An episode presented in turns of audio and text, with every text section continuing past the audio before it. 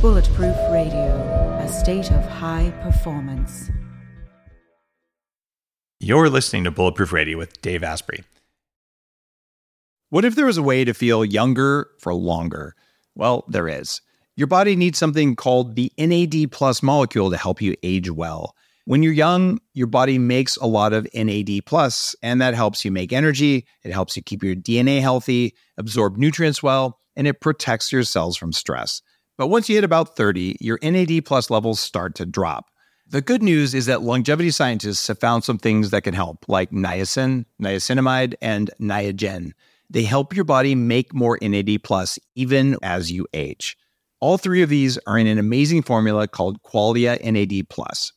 Check out Qualia NAD plus risk-free for up to 100 days at neurohacker.com slash dave15 to save an extra 15%. That's neurohacker.com slash dave15, Qualia NAD plus.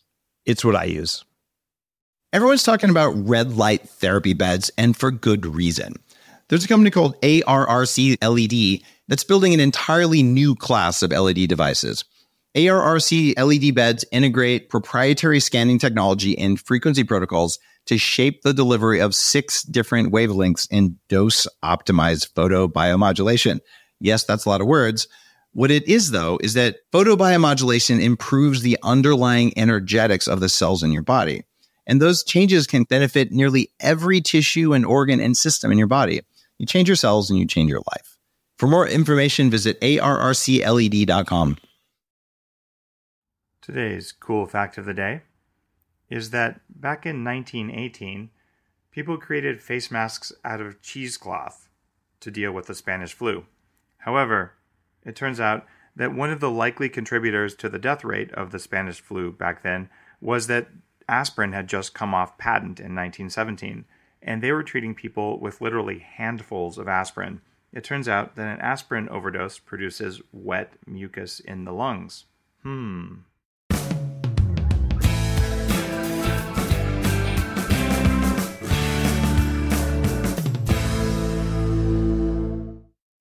What if there was a way to level up your energy, get rid of stress, and take more control of your body? Welcome to Quantum Upgrade. This is a new technology that taps into quantum energy to help you feel amazing. Quantum Upgrade has a lot of different products that help protect you from EMF and help activate your body's natural healing abilities. You can expect better sleep, more resilience, less stress, and better blood flow. The cool thing about Quantum Upgrade is that the products are backed by a lot of heavy duty scientific studies, and there's a new measurable upgrade. You can now use Quantum Upgrade to increase your consciousness levels between 1400 and 2200 on the Hawkins map of consciousness. If you don't know what that means, do some research because it's impressive, it's fun to learn about, and it's something that I've come to understand. Ready to try Quantum Upgrade? Visit quantumupgrade.io slash Dave for a seven day free trial. Today, we've got Jason Nunnelley on. Jason works in the internet and communications industry, kind of like I have for a long time. He sold his first company in 2000 and spent a lot of time working with small businesses, helping them use the web and the cloud, things like that. So, why would we have him on the show? Well, because he took all that tech knowledge and he put it to work at dosIQ, which is a wellness journal and a set of apps that are designed to make self tracking and health monitoring simple for anyone. He also happens to know an awful lot about some of the bulletproof things that we talked about on the show, having done some amazing self experiments around using bulletproof coffee and using lots of eggs and things that you've definitely read about on the blog. So he's going to share some of what he learned there. Jason, welcome to the show. Thanks, Dave. I'm uh, really excited to be on the show. I have to tell you, I've enjoyed listening to your podcast and reading your articles for quite some time now. It, it's a pleasure to have you on, and I love some of the things you've written about some of the experiments there because you're one of those guys like me who will look at something and say, "Is it reasonable?" Like, let's jump in with both feet and give it a try and see what happens. And you've had some some pretty f- profound results. But before we get into the the biohacking stuff you've done, tell me a little bit more about yourself so the audience will understand what you do and how your passion in life aligns with this self-tracking stuff Well, I live in a small town, and actually, my first company that I spun out was an internet service provider in a small town. And I've had a lot of the costs of living associated with living small town rural lifestyle, which means that I've developed the same problems that you developed living a faster paced lifestyle in tech, which is you spend a lot of your day looking at a screen, you eat food that makes you happy, and you get fat. So I started looking into how to solve that about two years ago. I started reading blogs, reading books, and I found pretty quickly that most people had it really wrong. There was a lot of diet programs, there were a lot of drugs, there were a lot of options. But aside from gastric bypass surgery and some other really extreme solutions, there didn't seem to be solutions that really worked and stuck for most people. So I started trying different things myself. That led me to an obsession with not just how do I make myself feel better, but how do I improve myself so that I can perform at a higher level? And the more I looked into that, the more I was attracted to experimentation. That led me to trying things like bulletproof coffee, for example, which I've used to improve my mental performance. Be happy to go into that in more detail. Um, diet modifications to improve energy levels. And of course, some of the metrics you look at for heart health. I have a family history of both diabetes and heart disease, so that's something that is pretty important to me. And then that sort of spun into, well, I work in tech for a living, and a lot of the solutions were sort of cumbersome. And I just wanted some basic tools for me to make my experiments, my biohacking, and my lifestyle easily recordable so I could look at the results from sort of a, a removed position, look back, look at the journal, see what had happened, look at the relationship between my experiments and the outcome. So, all right, you just mentioned gastric bypass surgery, which is a pretty amazing non-bulletproof way of losing weight. Were you fat enough that that was on your on your potential list of things you might do? Oh, absolutely. Uh, my little brother, who's uh, a little heavier now even than I am, and was definitely heavier at the time he had gastric bypass. He looked into it. He made the decision that that was the logical thing for him I argued with him vehemently that that was a bad idea, but my internist actually suggested to me on multiple occasions. At one time, I qualified, and then I fell out of qualification because of experimenting. I experimented with several diets. I experimented especially with higher fat, higher protein diets, and I don't qualify today. I don't come close to it. I don't come close to it, number one, because I don't qualify based on my A1C. My diabetes is not severe enough. And Number two, I'm nowhere near the obesity level today to justify surgery. So it would be an out of pocket expense if I went that route.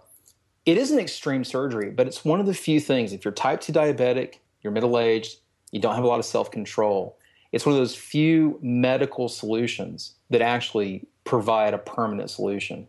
The statistics on people who have gastric bypass surgery who stop the, I would say not necessarily the disease, but stop the outcome of the disease from type 2 diabetes is pretty good compared to people who take drugs. The fact the matter is, I experimented with drugs too. I took them all. I took metformin. I took uh, you know, 10 or 15 drugs you can you can list, including Byetta, which at one time was you know the injections of Byetta. Um, that was cutting edge at one time. It, every time that a new drug would come out, every time I would try something new, what I found was is your tolerance to the drug would increase as you took the drug the effect would decrease. And the end result was you were eventually going to be injecting insulin and losing limbs. I know that sounds extreme, but that's what happens to people who don't take care of their type 2 diabetes.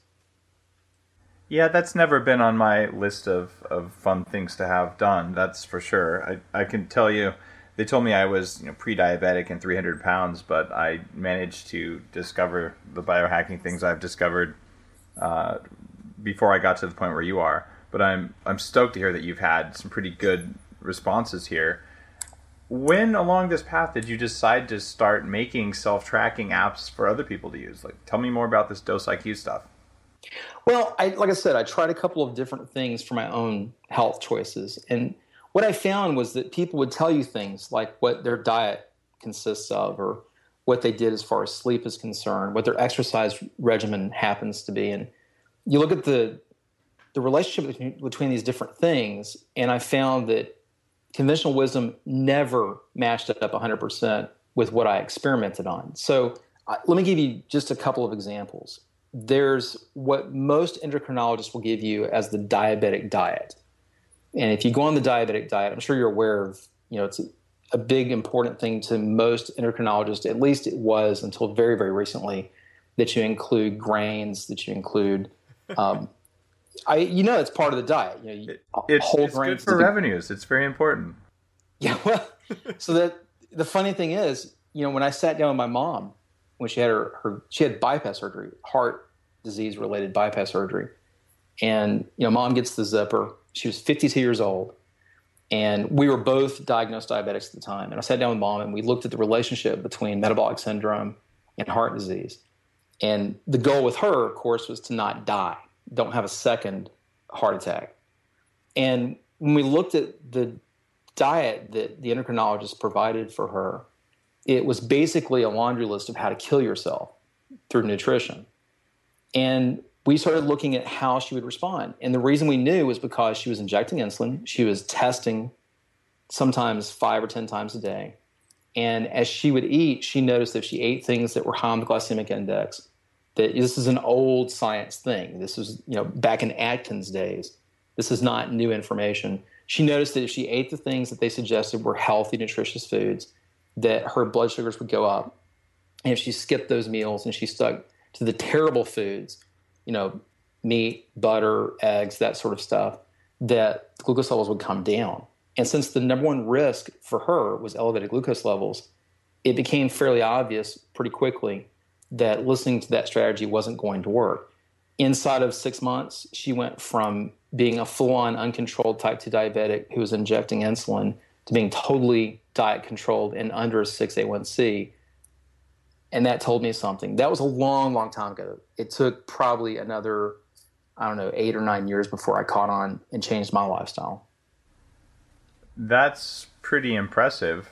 those differences are are non-trivial. So, how does uh, what, what do you do with your application? Like, if people are listening to the show, by the way, prepare for an onslaught on your website when you give us the URL. that, that, sort of happens. Sorry about that. Oh, that's awesome. We're prepared.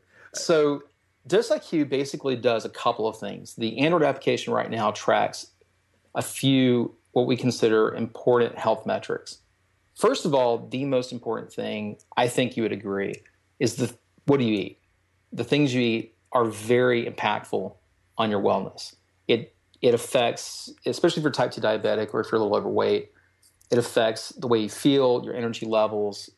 The nutrition you put in your body is a direct impact element.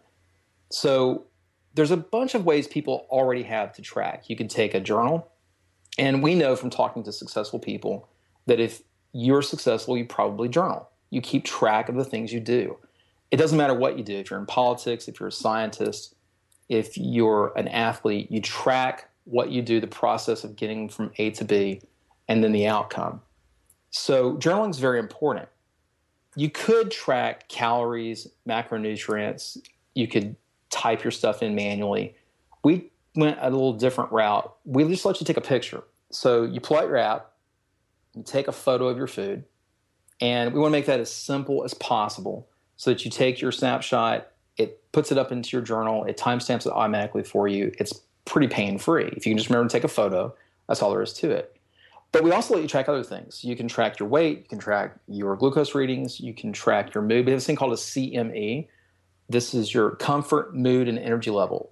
And the reason that we have a comfort, mood, and energy level is that you can scale one to five how you feel in comfort, this is are you in a little bit of pain? Are you kind of sore? Like did you just go to the gym? Are you feeling some uh, some acid buildup in your muscle tissue? Well that's not a high level of comfort. And then your mood what's your mood like? Are you really sad? Are you depressed? Are you pretty angry? Or are you feeling pretty positive? Uh, one to five again. And then your energy level because these are three separate parts of how you feel. They're different indicators. It, it's interesting that you picked uh, cme it was that was exactly what I used in my orgasm experiments that I wrote about on the blog. Like, if you want a number about how you're doing every day, you sort of put all that stuff together into a one to five, and there you go. That's the broadest indicator that something's working or not working, and then you play with the variables. So I, I love that you included that. It's a very important factor. As a matter of fact, in the next version of the application, we're creating icons that give you sort of a visual reference point.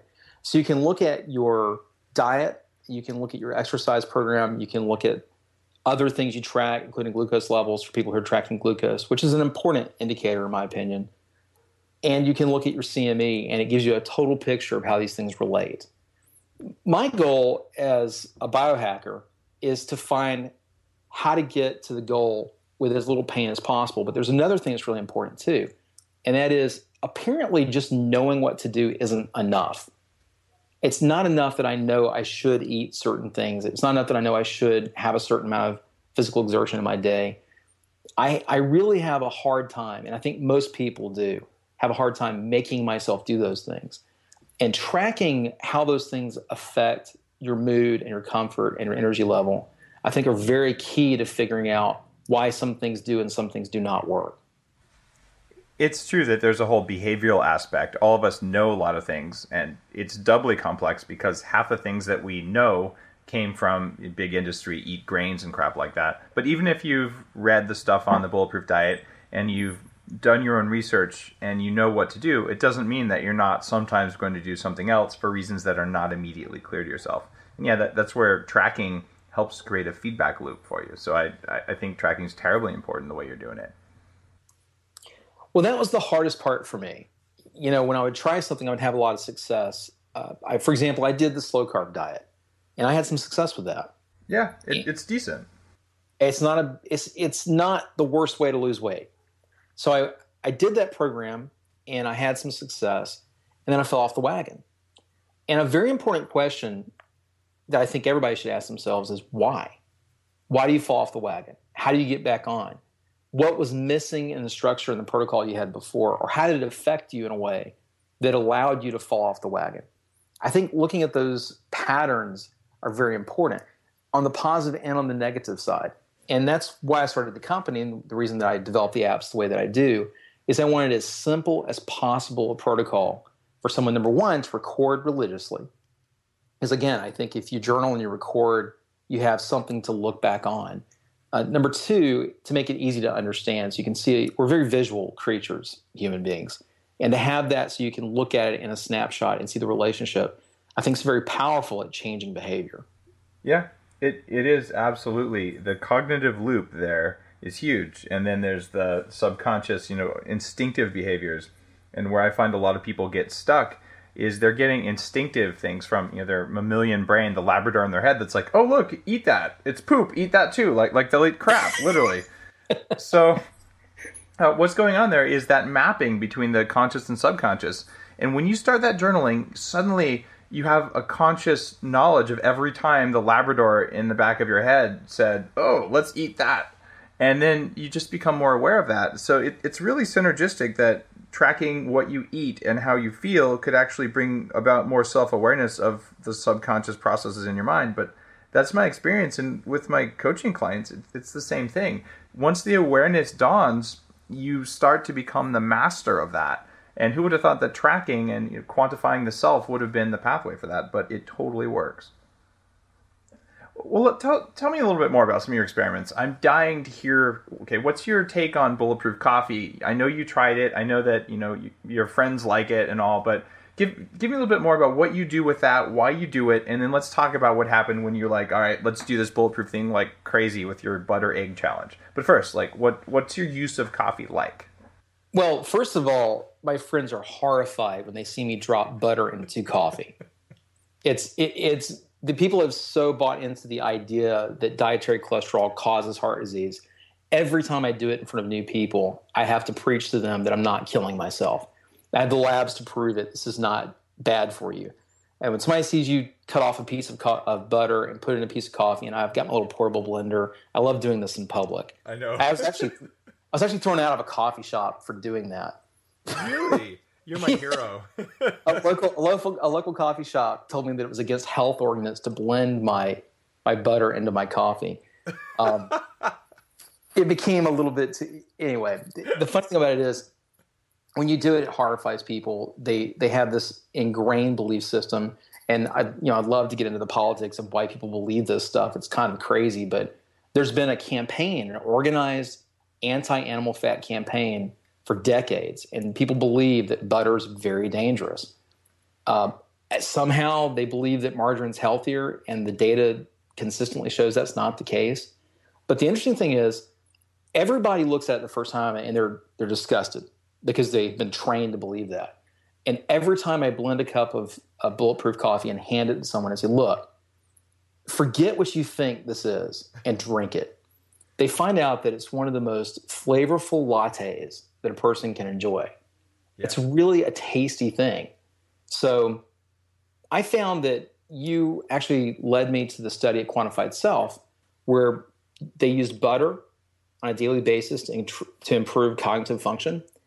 And so I ran a little personal experiment with using butter, uh, specifically bulletproof coffee, and I found that it actually helped. It helped my performance quite a bit. So I get up in the morning, I blend my bulletproof coffee, and I felt pretty good from then to like one o'clock in the afternoon. It's just you know, 5 a.m. morning for me till about uh, one o'clock in the afternoon. I am just on fire. It really improves my thinking. It gives me more resource in my, uh, my vocabulary. It it helps me to to think about complex things better, to stay focused on work. But as I said, people were horrified. So I, I would get the looks and the glares and the comments. uh, you're going to die of a heart attack and finally, one day, I, I challenged someone. I said, "Well, what's your data point? What do you mean? Well, where's your evidence that drinking bulletproof coffee, drinking butter in my coffee specifically, is going to cause me to have a heart attack?" Well, it causes high cholesterol. Okay, well, let's test that. So, interestingly, most of the fat in the experiment I'm talking about did not come from butter. It actually came from eggs. So, I decided the two things in my diet that people found horrifying were eggs, whole eggs specifically, and butter. So I decided to eat a dozen whole eggs a day and a quarter pound of butter every single day for 90 days. So I did my baseline, I went to my doctor, and I have hyperlipidemia. I, I'm a little overweight and I have those challenges. So, as do most type 2 diabetics. And I did my baseline, which was sort of a reasonably controlled carbohydrate diet before, but with my sort of common sheets, something I never really got rid of from my slow carb experiment. And I decided to not change anything about my diet. In other words, I was still going to have the occasional candy bar. I was still going to go on my occasional binge where I would go for two or three days with just, you know, craziness, eating cake, whatever. Um, not so much the cake, but you know, a lot of the sort of dark chocolates, that sort of thing. And I added to that 12 whole eggs and a quarter pound of butter. So at the beginning of that, I've actually got my, my labs in front of me. Interestingly enough, the number that's really important here is HDL. As you as you know, one of the key indicators for heart health, HDL, there really isn't a medical way to improve HDL numbers. If you have naturally low HDL, you've got a good chance of developing heart disease. That's according to the people who believe in the lipid theory, right? Mm-hmm. So my my HDL has always been super low. I'm talking about in the 20s. It's it's always been really bad. And I've done weightlifting. I've done hardcore dieting. I did again the slow carb diet, which I did for four months. And I would get moderate bumps in my HDL, but never at a point where I started slipping out of the risk factor. So it started off, it was 34 not really impressive. And after 90 days of eating a dozen whole eggs a day and a quarter pound of butter a day, it was 52, which is a lot closer to being outside of risk factor.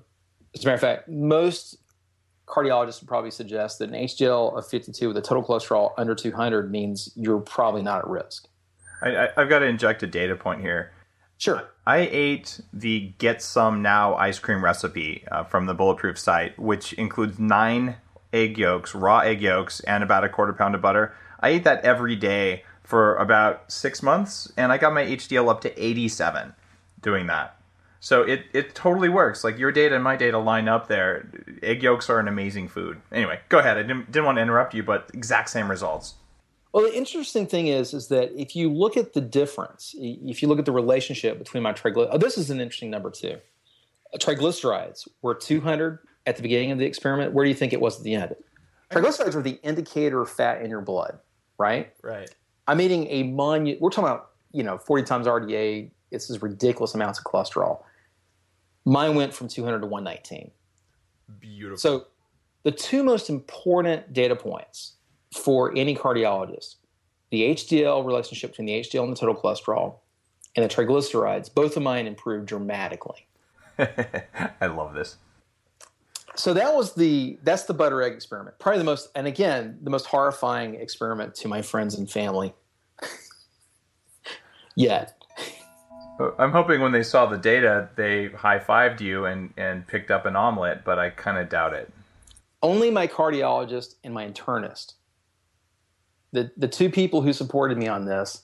Uh, funny enough, my internist, he and I are friendly, and we had a conversation at my dinner table one night about this experiment. I was probably a month into the experiment, and I had to eat an additional six eggs in front of him, and I explained why I was we had already had dinner, and I went over and I cooked six more eggs. Uh, of course, runny yolk. That's the way I like them.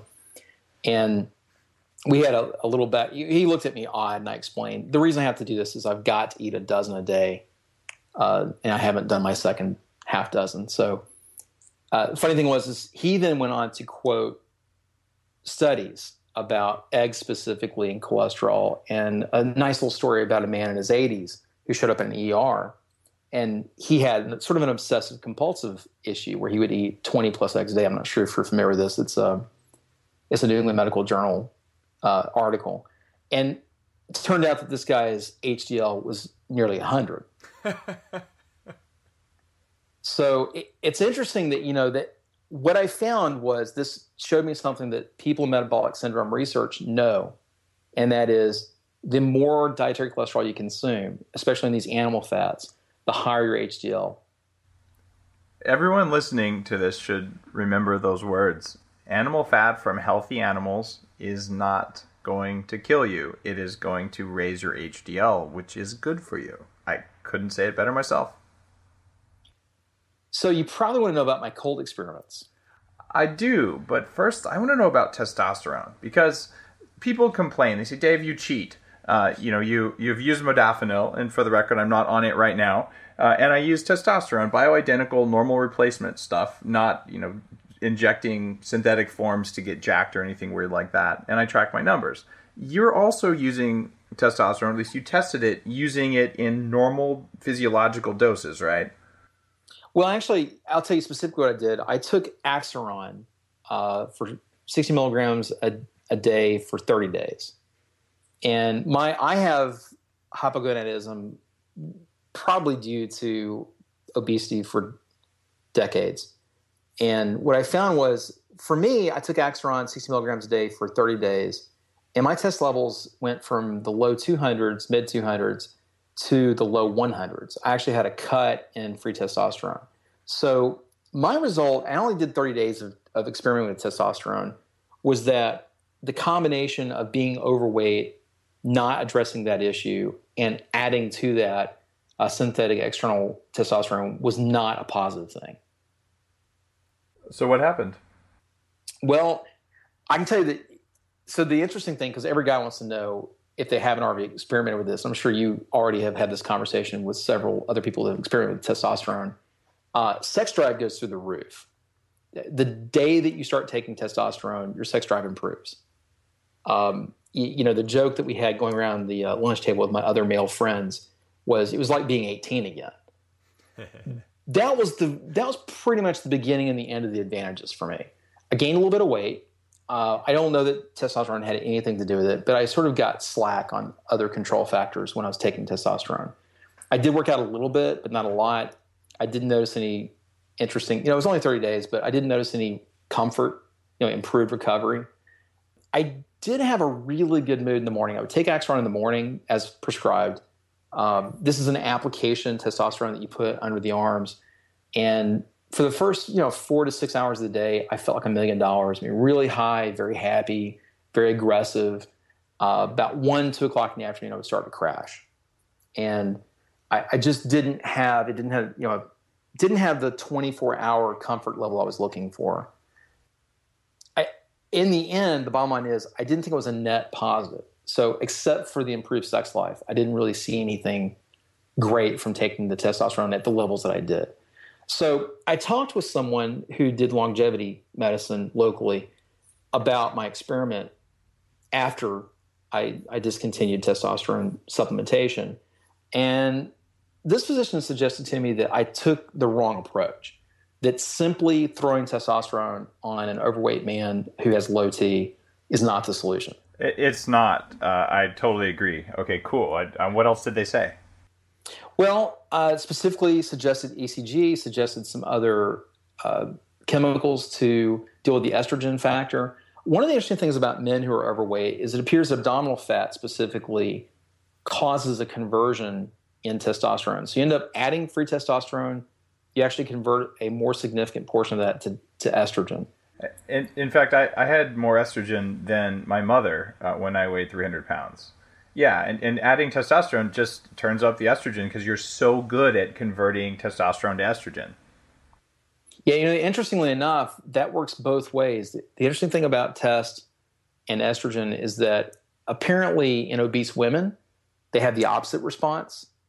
Uh, it seems that women who are obese, especially abdominal fat again, that you see women who are obese and they develop facial hair, they start having issues with hormone problems, acne.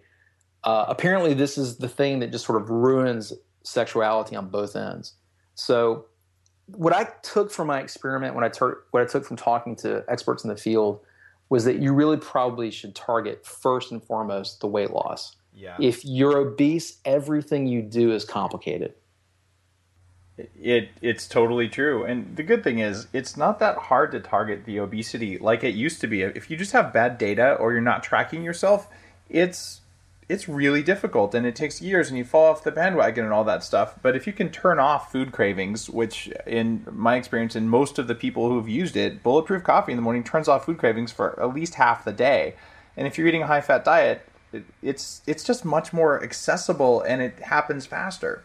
So you do that and then maybe adding testosterone after that and calcium D-glucarate or CDG, which I blog about it increases your liver's ability to get estrogen out of the body. So I found that that worked at least as well for me as Arimidex, the aromatase inhibitor. So just going with, you know, getting rid of all the extra fat that I used to carry around, getting a little bit of muscle mass by exercising once a week or every 10 days or something, all of a sudden aromatization, this conversion to estrogen went away. So the testosterone that I do supplement with keeps me in the normal range but doesn't raise the estrogen. So if, if you go back to your experiment, you might have some really good results by just either blocking the conversion or increasing the uh, the clearance of estrogen from your body. So I, I did notice there's an interesting thing you're talking about using the bulletproof coffee. One of the things I got this from you, by the way. I read your blog post on uh, accelerated fat loss. Yeah. And I, and I should admit, by the way, I, I don't know how often I tell people this, but it's important to understand that I'm not a six pack guy that's not what I'm after. Yeah, my goal, yeah, my goal is simply to uh, to not die prematurely. I'm not looking for a a fitness model body. So in my weight loss strategy, I've not been very interested in rapid accelerated weight loss. I'm changing my position on that. You know, I've lost pretty consistently five to ten pounds a year for quite a while now. I'm I'm a full 35 pounds less than I was at my peak. So I've had significant weight loss on my frame. That's pretty significant. I'm only five foot nine, so 35 pounds is a lot of weight. And I pri- primarily looked for for fitness, just to feel better, to sleep better, to perform better. Uh, I'm becoming more and more convinced that the extra weight I have has got to go as fast as possible. And one of the things when I got back from South by Southwest recently, I was out at South by Southwest. There's a lot of good food out there, a lot of bad food out there and lots of booze. And when you party, you're sleeping one, two hours a day, and you're spending a lot of time on your feet, and you're eating a lot of horrible food. Um, that takes its toll pretty quickly. Even one week, you put on a lot of junk, uh, water retention, and you will add some fat. When I came home, I tried doing the intermittent fasting, and I used butter specifically in doing that because that's one of the things that grass fed butter, you encourage people to use that. I, I found that I cut actually did, I cut almost 10 pounds in a matter of about a week and a half, two weeks. I love it. So it's, intermittent fasting is extremely efficient. If you just need to, and I'll tell you that 10 pounds makes all the world a difference. If you need Now, to were- peel five or ten pounds off, it's a fast way to do it. You were doing bulletproof intermittent fasting with the butter versus because there's there's plain like Leangains intermittent fasting where you just eat nothing in the morning. But I, I found that that you end up getting cravings and cold and brain fog, and sometimes you get uh, like you actually hit a plateau with it. But just so people understand, were you doing like lean gain style IF or were you doing bulletproof IF? No, no, I did both. I've, Okay. I've done both. When I came back, I did uh, bulletproof fasting. So Okay. it makes a huge difference in the way you feel.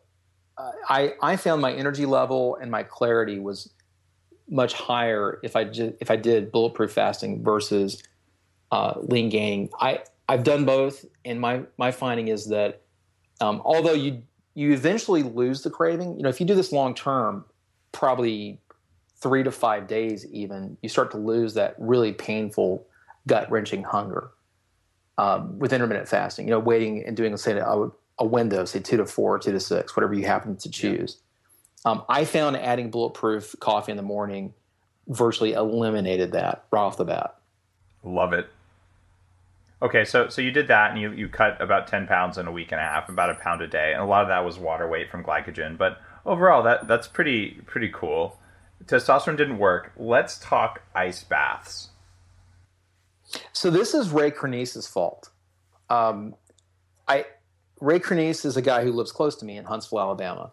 He was a, a NASA scientist. Uh, there's a TED talk at TED Med. You can watch his video. And Ray did something similar to what I've tried in the past, which is he lost a significant amount of weight quickly, and he decided that uh, specifically the story. If you if you watch the TED Med, he talks about this. The story he tells is that you remember when, when there was a swimmer. Do you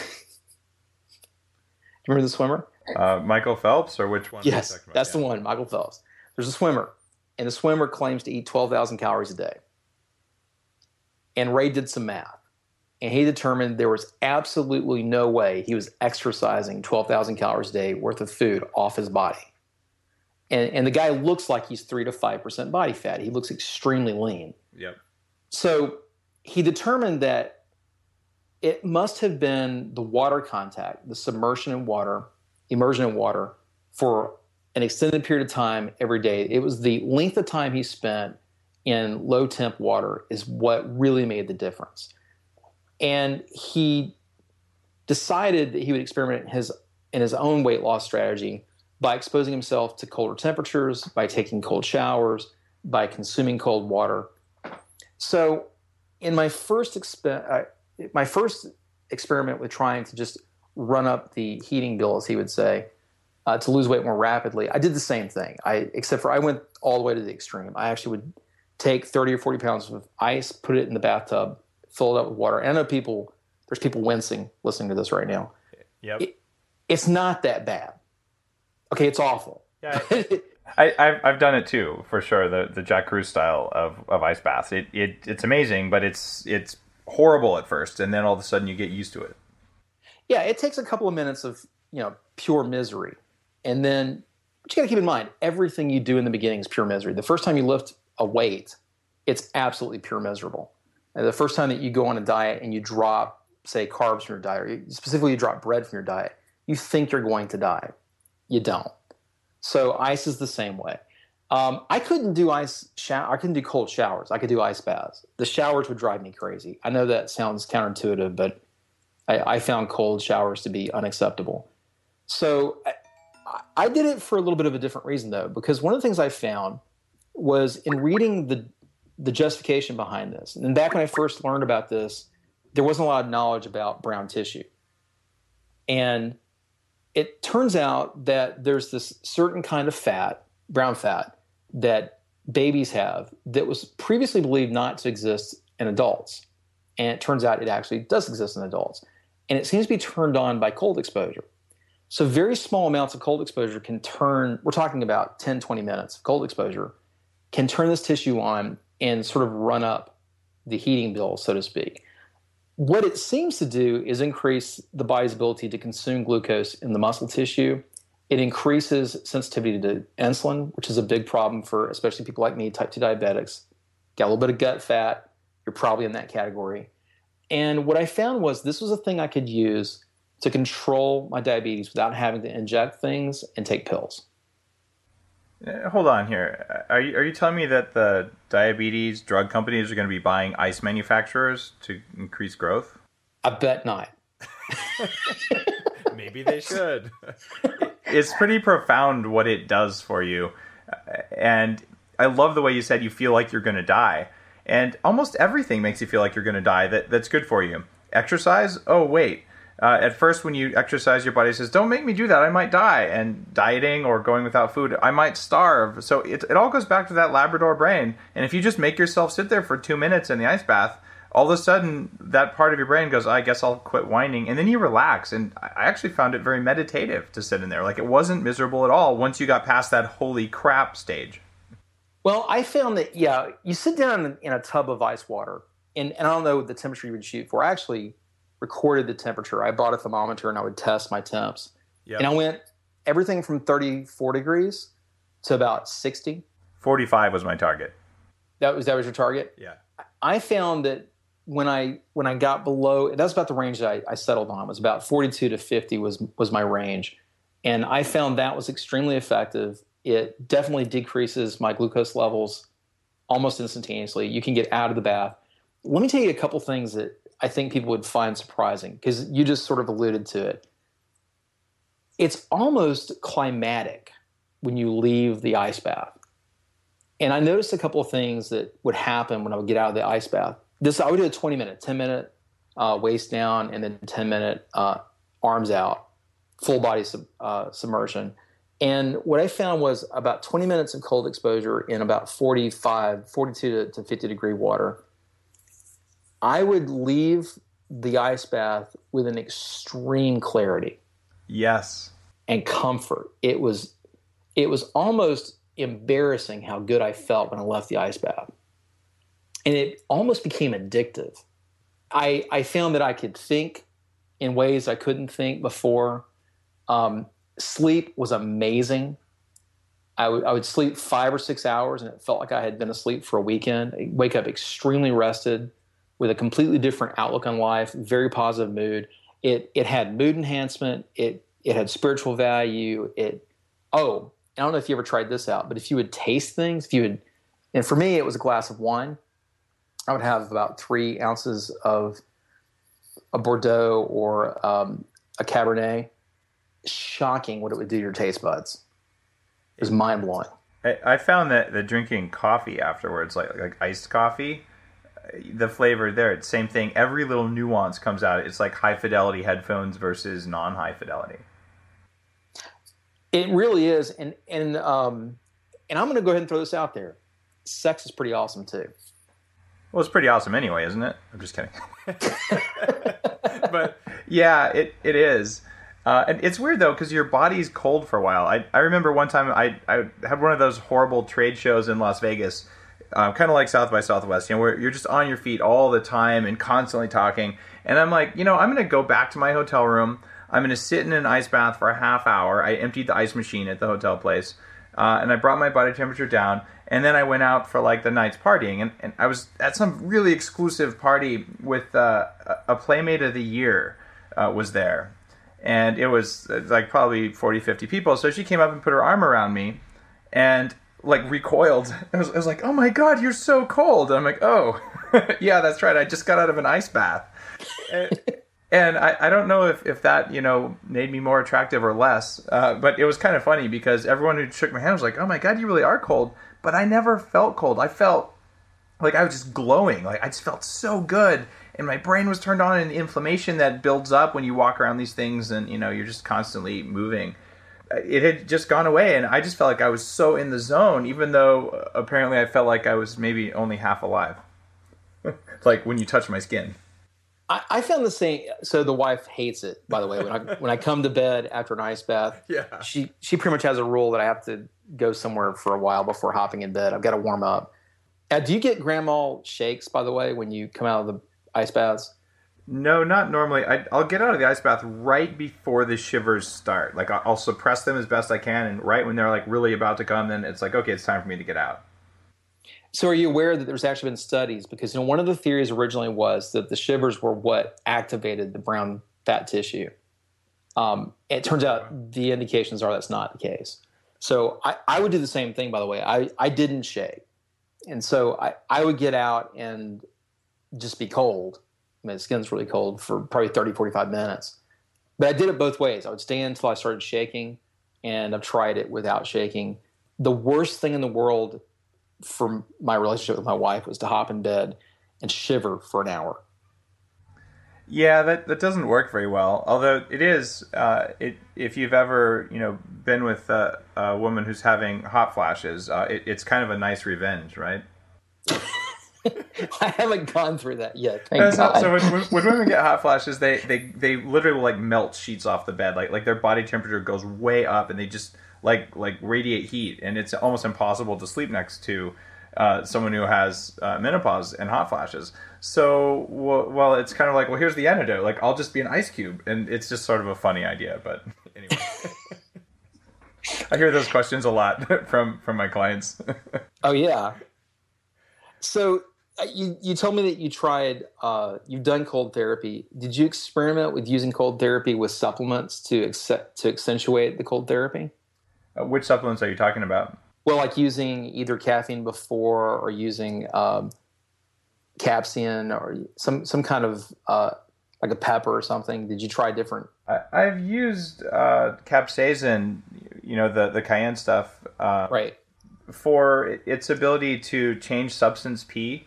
And what what's going on there is people who have chronic inflammation have elevated levels of substance P, and there's a gut hormone, one that actually I write about called VIP, and people with uh, just this chronic inflammation thing usually have VIP and substance P problems. So if you can drop substance P with cayenne, and you can use uh, the ice baths to change the levels of VIP in the gut, which, by the way, you can only do with either injected or inhaled VIP, which is a very expensive kind of alternative medical doctor therapy with compounded drugs wow, ice baths modulate the levels of VIP in the gut, which modulate the level of inflammation throughout the body.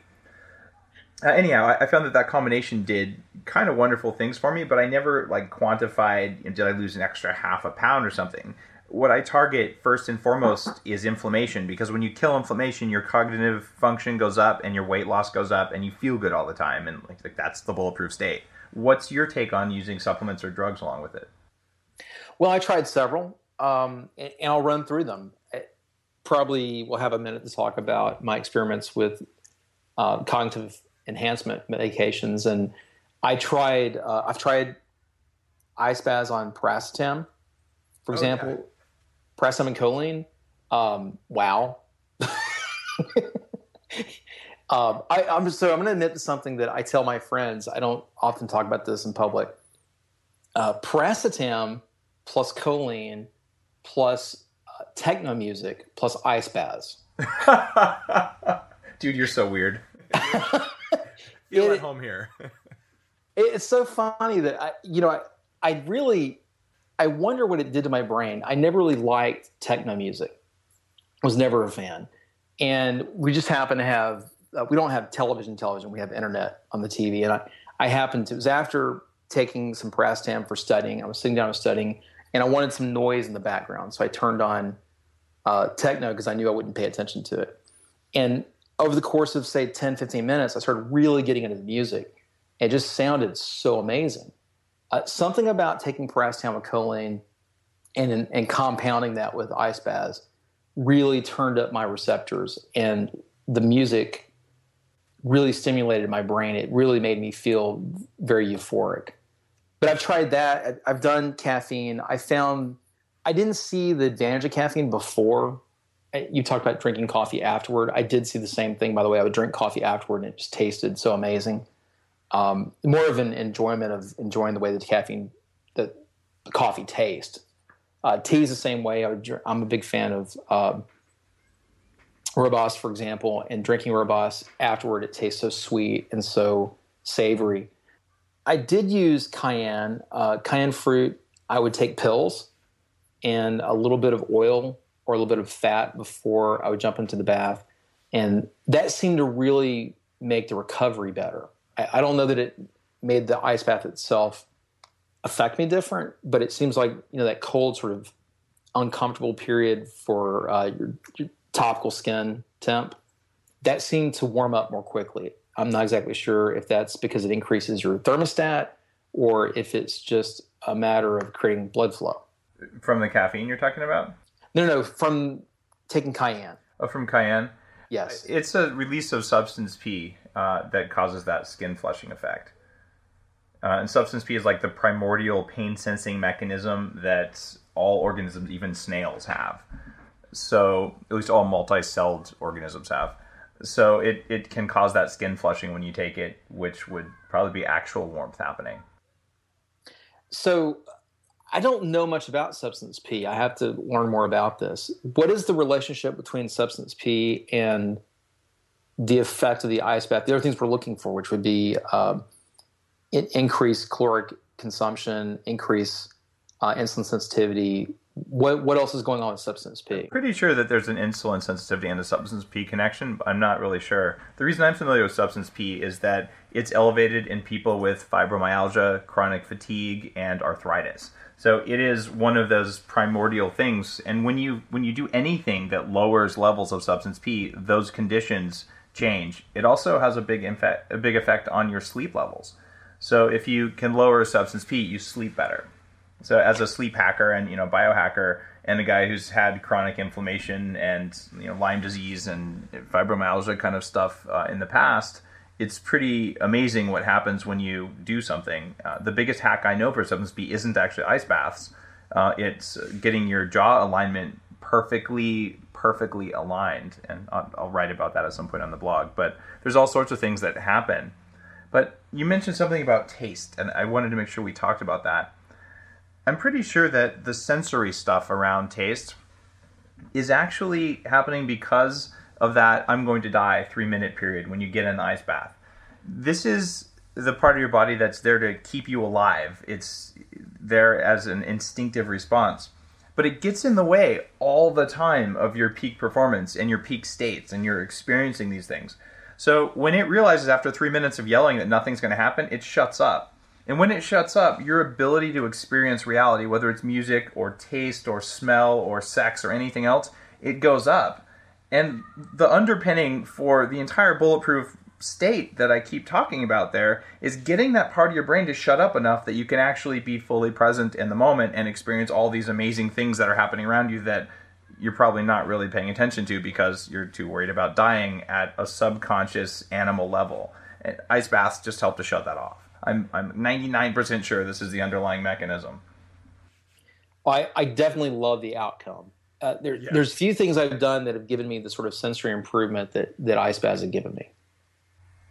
I love the idea of mixing a racetam. Uh, I'm, I'm a fan of aniracetam because it's faster acting and fat soluble and it sort of goes well with coffee because of that fat transport. Uh, but piracetam is something I've taken for years as well. Uh, so that combination, if you just want to completely absorb into what you're doing, yeah, it's it's magic stuff. And here we go talking about something way beyond just smart drugs, but you know, stacking your smart drugs with um, bulletproof coffee and an ice bath if you really want to rock your day. I don't know how many people are going to do that, but all right, we're getting we're getting low on time, but we need to talk about something that's important for people who may feel like they should go sit in 30 pounds of ice and that is the safety of ice baths. I, I got first degree ice burns over 15% of my body learning about this stuff.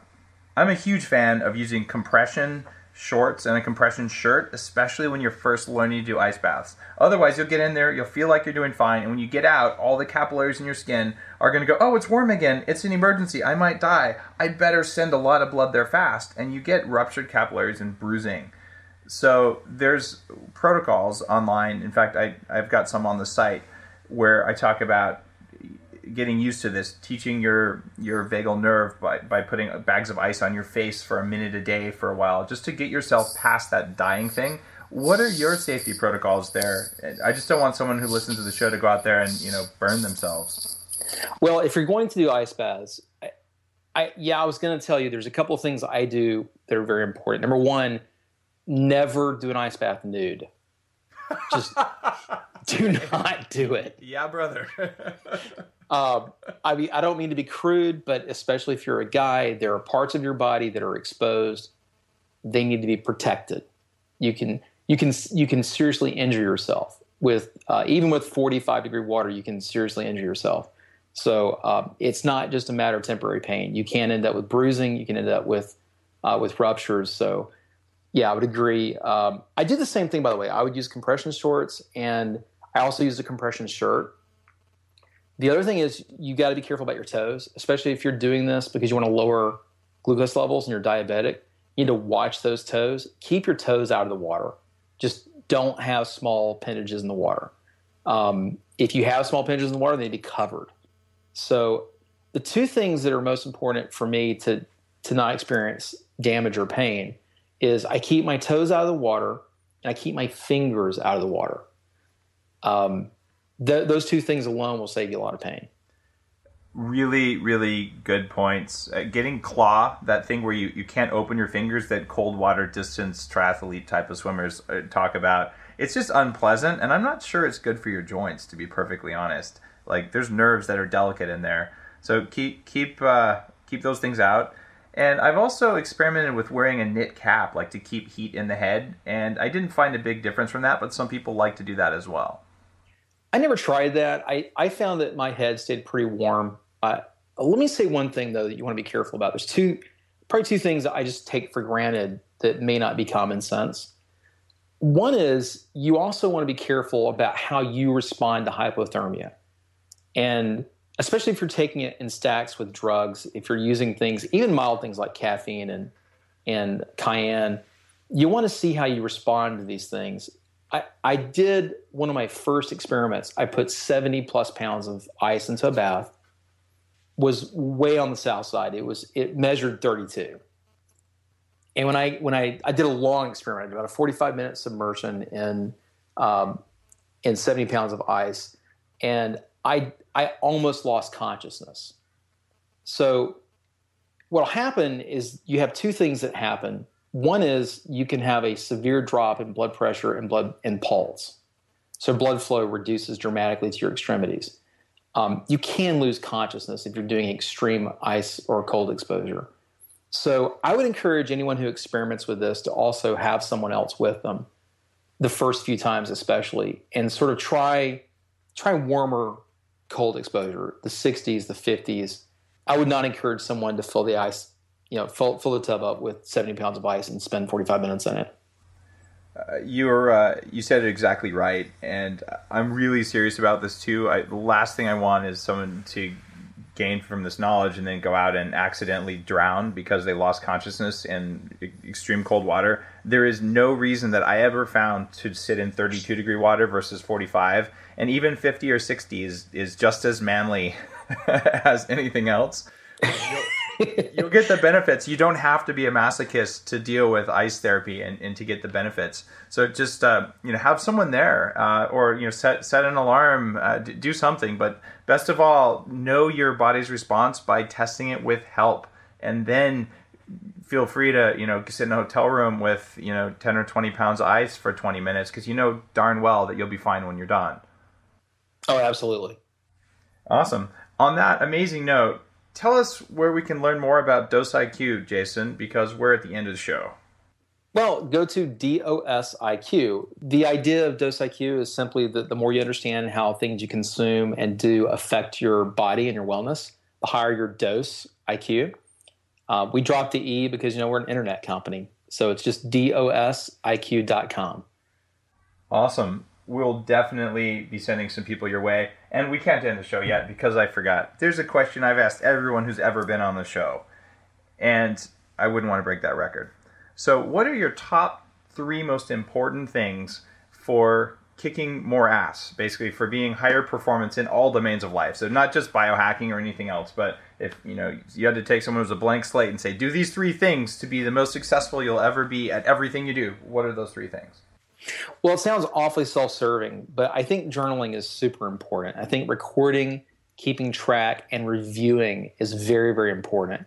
Secondly, you have to understand that you need to take care of yourself. You have got to you got to be in in top physical eh, top physical condition in order to be a top performer in anything, whether it's emotional, mental, anything competitive. You want to be in good physical condition. And thirdly, I think the thing that affects me, and this is going to be a very specific what I do, I I make sure that I consume some bulletproof coffee every day. I, I can't argue with your logic there, but I have to say thank you. I, I I'm the same way. It, it's in my top my top list because it it changed my life. Right. Um, and by the way, just everyone listening, I did not ask for that. We did not pre-discuss these answers. That was just random off the cuff. But thanks, man. oh, I love it. Thank you for turning me on to that. That's awesome. You got it. Well, have have a wonderful day, and thanks again for the interview. This is this has just been a lot of fun, and it's been super cool to be able to chat about everything from piracetam to ice baths to self tracking, all in one interview. So thanks for being a good biohacker. Oh, thank you. I enjoyed it very much.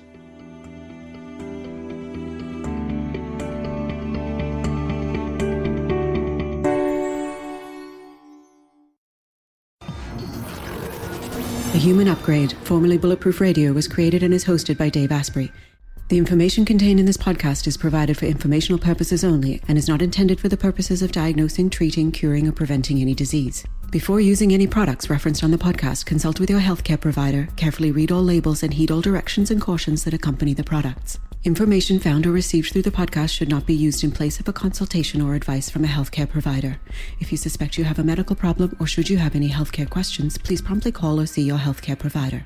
This podcast, including Dave Asprey and the producers, disclaim responsibility for any possible adverse effects from the use of information contained herein. Opinions of guests are their own, and this podcast does not endorse or accept responsibility for statements made by guests. This podcast does not make any representations or warranties about guest qualifications or credibility. This podcast may contain paid endorsements and advertisements for products or services. Individuals on this podcast may have a direct or indirect financial interest in products or services referred to herein. This podcast is owned by Bulletproof Media.